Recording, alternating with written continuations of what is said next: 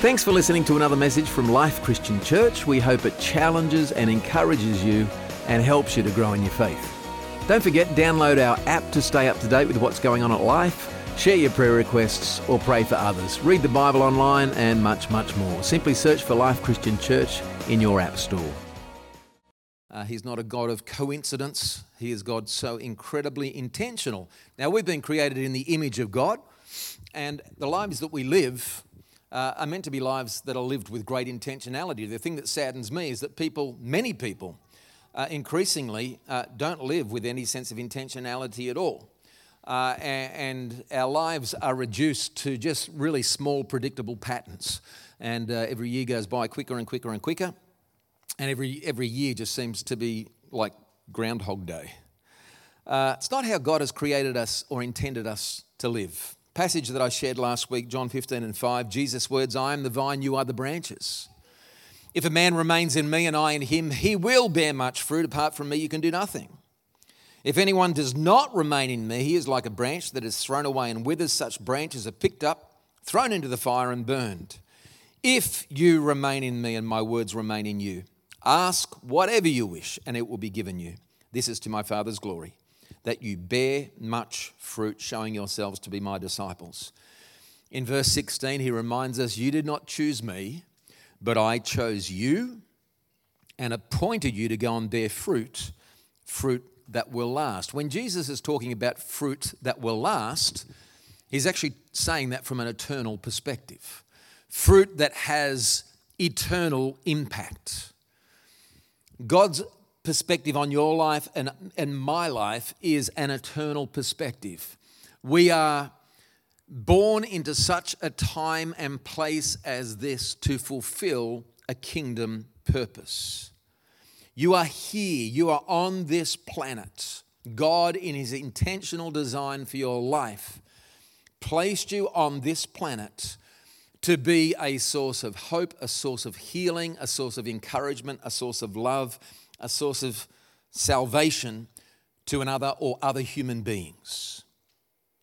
The talents, the gifts, the personality, the likes, the dislikes, all the things that go to make you you are totally unique. You are totally unique.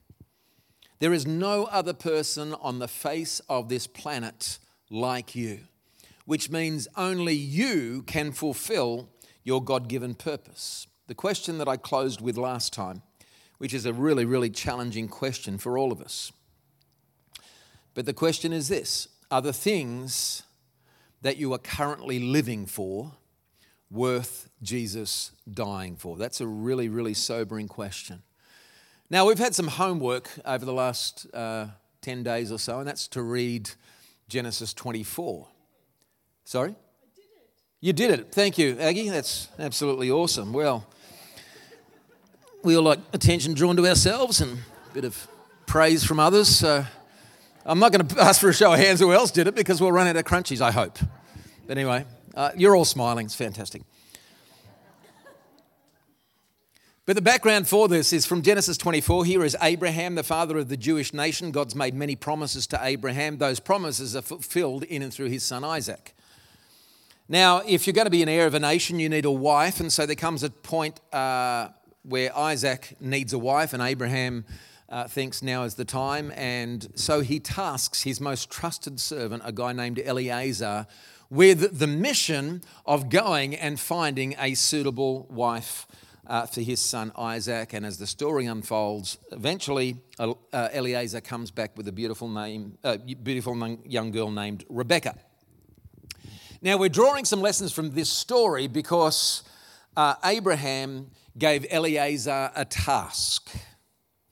Eliezer, in accomplishing that task, uh, th- there's a whole bunch of keys in there, but he, he was so intentional about the way that he went about accomplishing that task.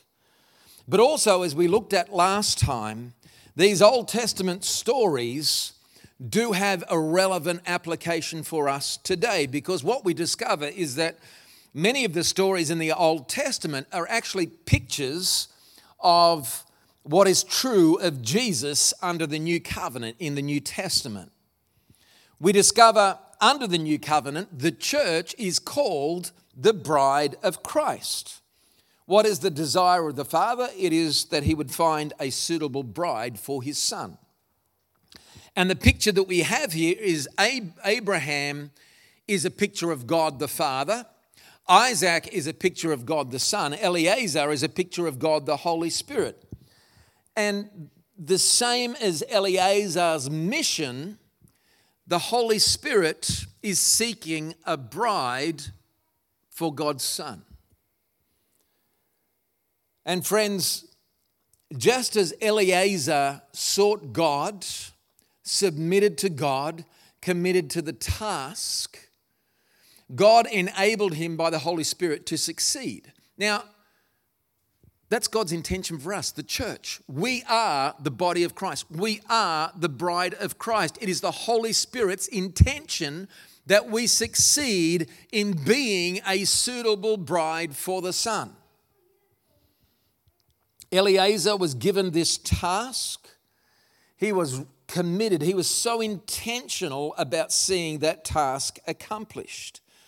And the challenge for us in this is that we need to live with great intentionality about being the body of Christ. We need to live with great intentionality about being and creating a suitable bride for Christ. And I trust that we will commit to this in 2022. Because that's the first key that we discover from Eliezer that he was totally 100% committed to the task that Abraham gave him. And if you and I are to live with kingdom intentionality this year, we've got to be so committed about being the church, being a church that is a suitable bride for Jesus. Because, friends, you and I, as the bride of Christ, but as the body of Christ, we are actually to be the continuing presence and ministry of Jesus in the world today.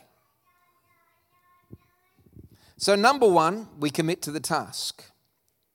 Number two, that we discover from Eliezer, is that living with intentionality actually requires a plan. And so, in his dialogue with Abraham, there is a lot of detail about how he was to go about accomplishing that task. Friends, can I say there's absolutely nothing wrong with planning? I, I, it bothers me uh, when I meet Christians who seem to feel that God's not into planning, uh, that He is just totally randomly spontaneous. Uh, and, and, I hear strange suggestions like we shouldn't even plan our services, we should just turn up and see what God does. Uh, it bothers me when I hear pastors saying, Oh, I never plan my sermon, I just show up on the day and see what God would have me say.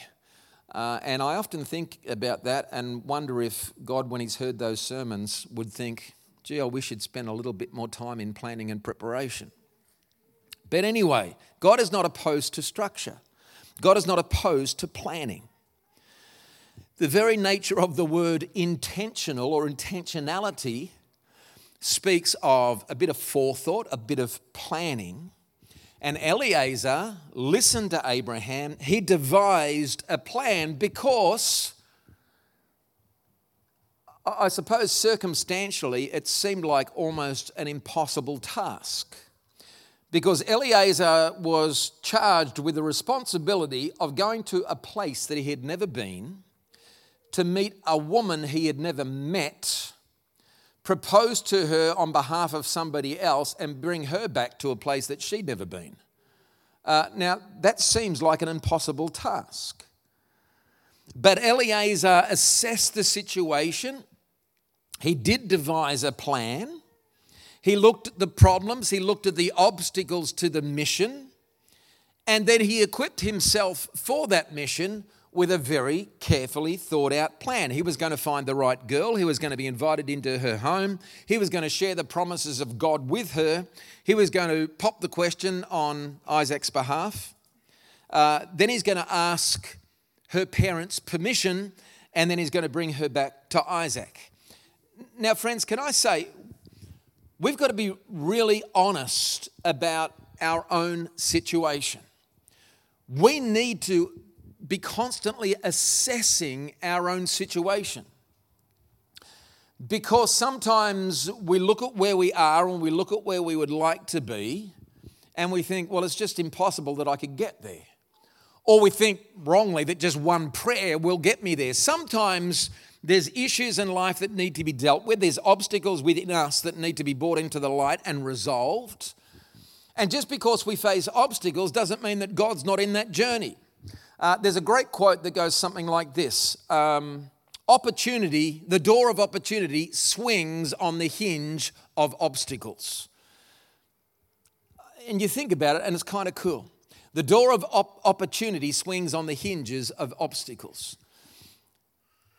I would suggest that when you look at the way the world around us functions, there would be a lot of people that wouldn't have jobs if there wasn't obstacles to be overcome. A lot of people are in the problem solving business. And in fact, I think if you were to look at the difference between a high paid executive and an average worker, it is not their ability to accomplish a task that separates them, it's their ability to solve problems. And so we've got to be in the problem solving business if we are to be intentional about living with kingdom intentionality. Because there will always be problems, there will always be opposition. Sometimes there are things within us that need to shift. There are things that we need to mature in. There's things that we need to work through so that we can get to be where God wants us to be. Again, there is nothing wrong with, with, with planning. There is nothing wrong with preparation. There is nothing wrong with, with assessing where we're at. God is into planning. You know, if you were uh, coming to my house and you phoned me up for directions, one of the first questions that I'd have to ask in order to give you accurate directions is, Where are you now? Because if I don't know where you are now, I can't give you directions to where you need to be. It's the same with us. Where am I now? What is my station in life? What are the obstacles? What are the problems? What do I need to put before God? What do I need to go and mature in and through? What do I need to resolve so that I can be positioned in a place where I'm living with kingdom intentionality towards the things of God, to be His body, to be the bride? Thirdly, we need to actually build our faith so that we can build our confidence. Uh, Kerry and I are now uh, well into our, well, over 30 years of ministry, which means we're now in our fourth decade of ministry. The biggest challenge, the biggest faith step in our ministry lives was to sell up and leave everything that we had established in Queensland to return to Tasmania to plant this church from nothing with no promise of anything. But what you need to know is that that wasn't year one of our ministry, that was year 13 of our ministry. And what we had to learn to get to that place of taking, making that bold, bold step in God as God directed was 13 years of growing faith. And as we grew faith, we grew confidence. God gives us a faith challenge. We press into that challenge. We rise to that challenge. He gives us an, a bigger challenge and a bigger challenge and a bigger challenge.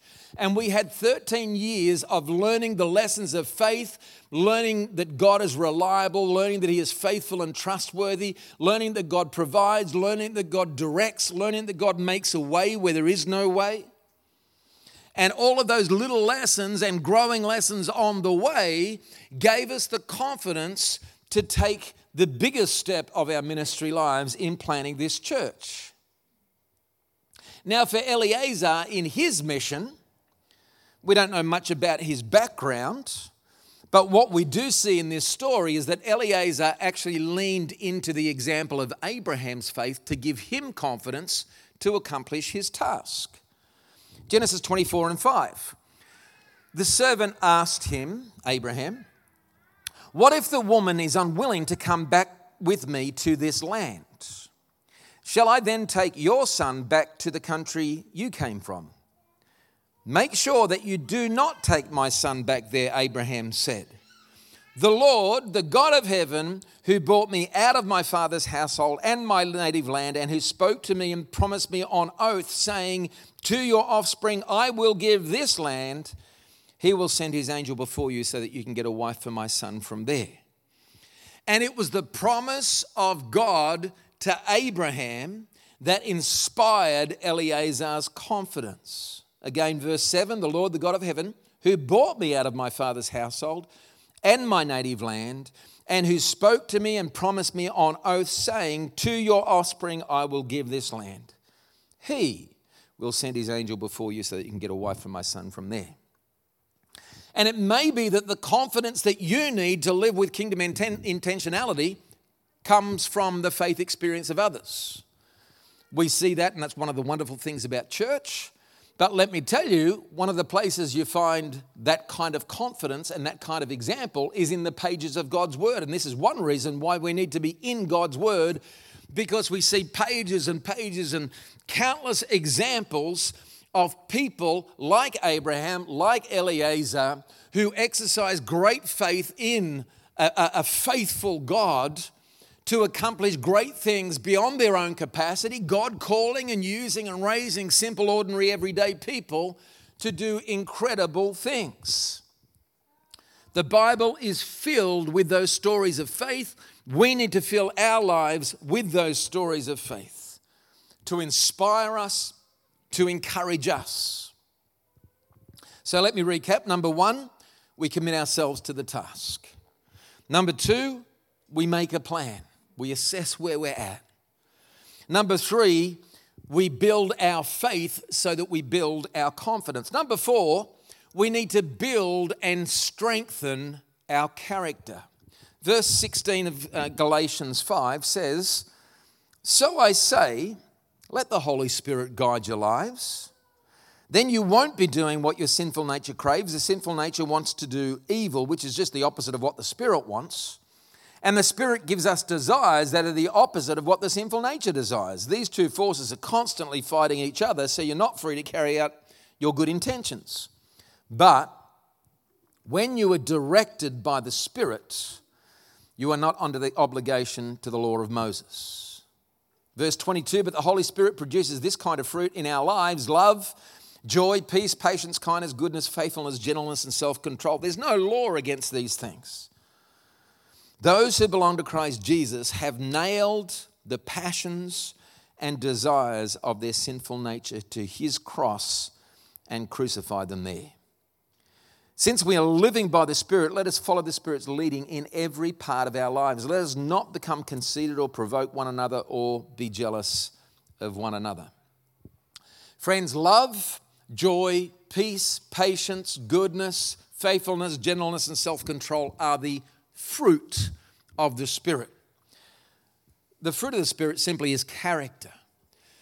And part of what the Holy Spirit is doing in us as we allow Him is to refine our character. It's an ongoing work, it's a continuing work, continually refining our character so that we reflect more of Jesus.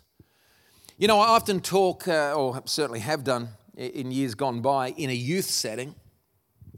Uh, about character, and I'll, I'll, have a whiteboard there. And, and what I do is put up a whole bunch of names on the whiteboard, and they're names of sporting heroes, or great personalities, people that are lauded in our world as champions or heroes. Uh, often these are the kinds of people that uh, young people aspire to be like. But when I write these names up, all the names that I put on my whiteboard have one thing in common.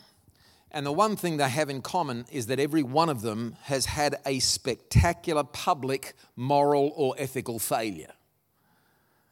And here's the thing they were all gifted, incredibly gifted in their chosen field, but they lacked character. And there's a great saying that goes like this Don't let your gift take you where your character cannot keep you. Don't let your gift take you where your character cannot keep you. And God, friends, has given to each one of us unique gifts that we are to use intentionally, but the foundation for our God given gifts must be godly character. Can I hear an amen? Because God is just as interested in developing your character as He is in developing your gift. So, back to the story. Reading from verse 1 Abraham was now very old, and the Lord had blessed him in every way. He said to the senior servant in his household, the one in charge of all that he had, Put your hand under my thigh. I want you to swear by the Lord, the God of heaven and the God of earth, that you will not get a wife for my son from the daughters of the Canaanites among whom I am living. Now, there is a huge clue in those verses as to why Eliezer was the one that Abraham chose for the task.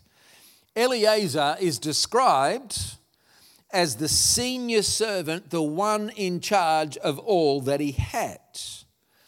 Eliezer was fit for the task because he was totally trustworthy, totally honest, totally loyal, and it would seem had uncompromised integrity.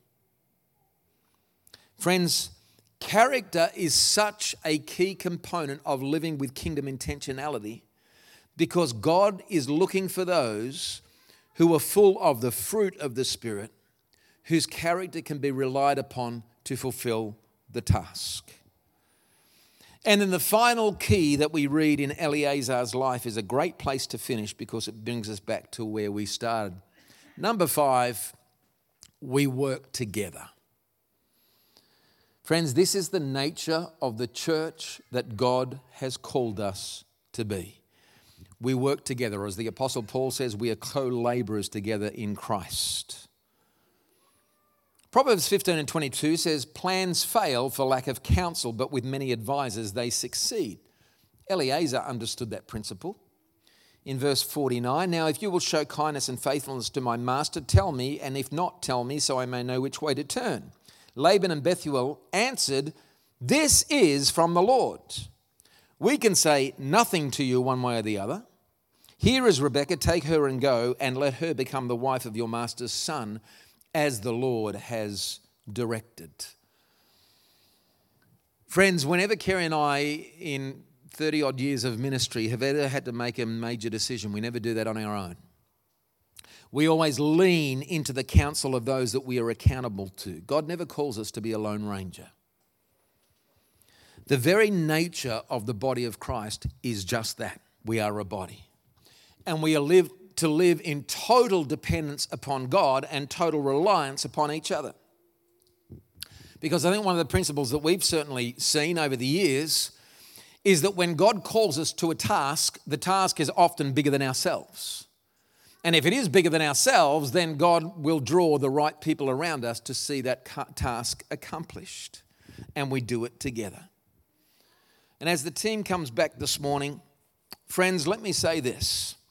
When this life is over, we will stand before God with totally empty hands. There is nothing at all that we have in this life that we will carry with us into eternity. Which actually should remind us of how worthless the things that we hold so highly in this life actually are. And again, to ask that question again are the things that you are living for, for worth Jesus dying for? So, will we live 2022 with intentionality, committing to God, committed to being His church, His body, His bride? Or are we just going to let 2022 slip by. Friends, I, I pray that we will work together. I pray that we would be actively just encouraging each other in faith. I pray that this year we will see some wonderful opportunities of service. And I, I pray that we'd commit ourselves to the task. Because that is key number one. Commit to the task, make a plan, assess where we're at, build our faith so we can build our confidence, strengthen our character, and work together with others. Some great keys. Let me close with the Apostle Paul's words from Philippians 3 and 7. He said, Once I thought these things were valuable, but now I consider them worthless because of what Christ has done. Yes, everything else is worthless when compared with the infinite value of knowing Jesus Christ, my Lord. For his sake, I've discarded everything else, counting all as garbage, so that I could gain Christ and become one with him. I no longer count on my own righteousness through obeying the law, rather, I become righteousness through faith in Christ. For God's way of making us right with Himself depends on faith. I want to know Christ and experience the mighty power that raised Him from the dead. I want to suffer with Him in sharing His death so that one way or another I will experience the resurrection from the dead. Verse 12 I don't mean to say that I've already achieved these things or I've already reached perfection, but I press on to possess that perfection for which Christ Jesus first possessed me. No, dear brothers and sisters, I've not achieved it, but I focus on this one thing forgetting the past and looking forward to what lies ahead.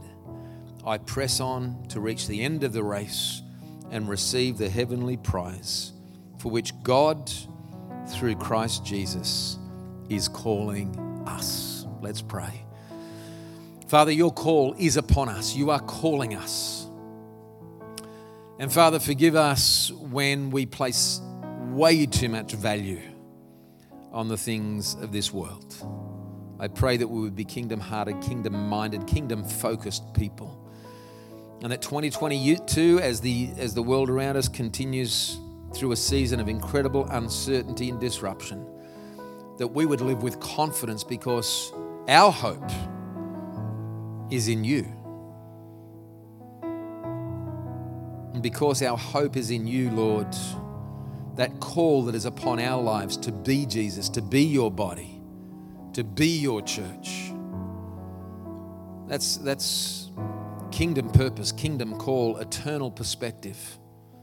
It transcends whatever's going on in the world around us. It never stops, it doesn't take a break. And so I pray that we would know that we would know the fulfillment, the excitement of engaging in your kingdom purposes, using the gifts and the talents that you have placed in our lives. We are born into such a time and place as this. And like never before, Lord God, where the world offers no hope, may we discover our hope in you and may we be that same source of hope to those who don't yet know you. Make that real for us, God. Continue to grow us in faith, inspire us in faith, refine our character, make us fit for purpose, God, I pray in Jesus' name. Amen and amen.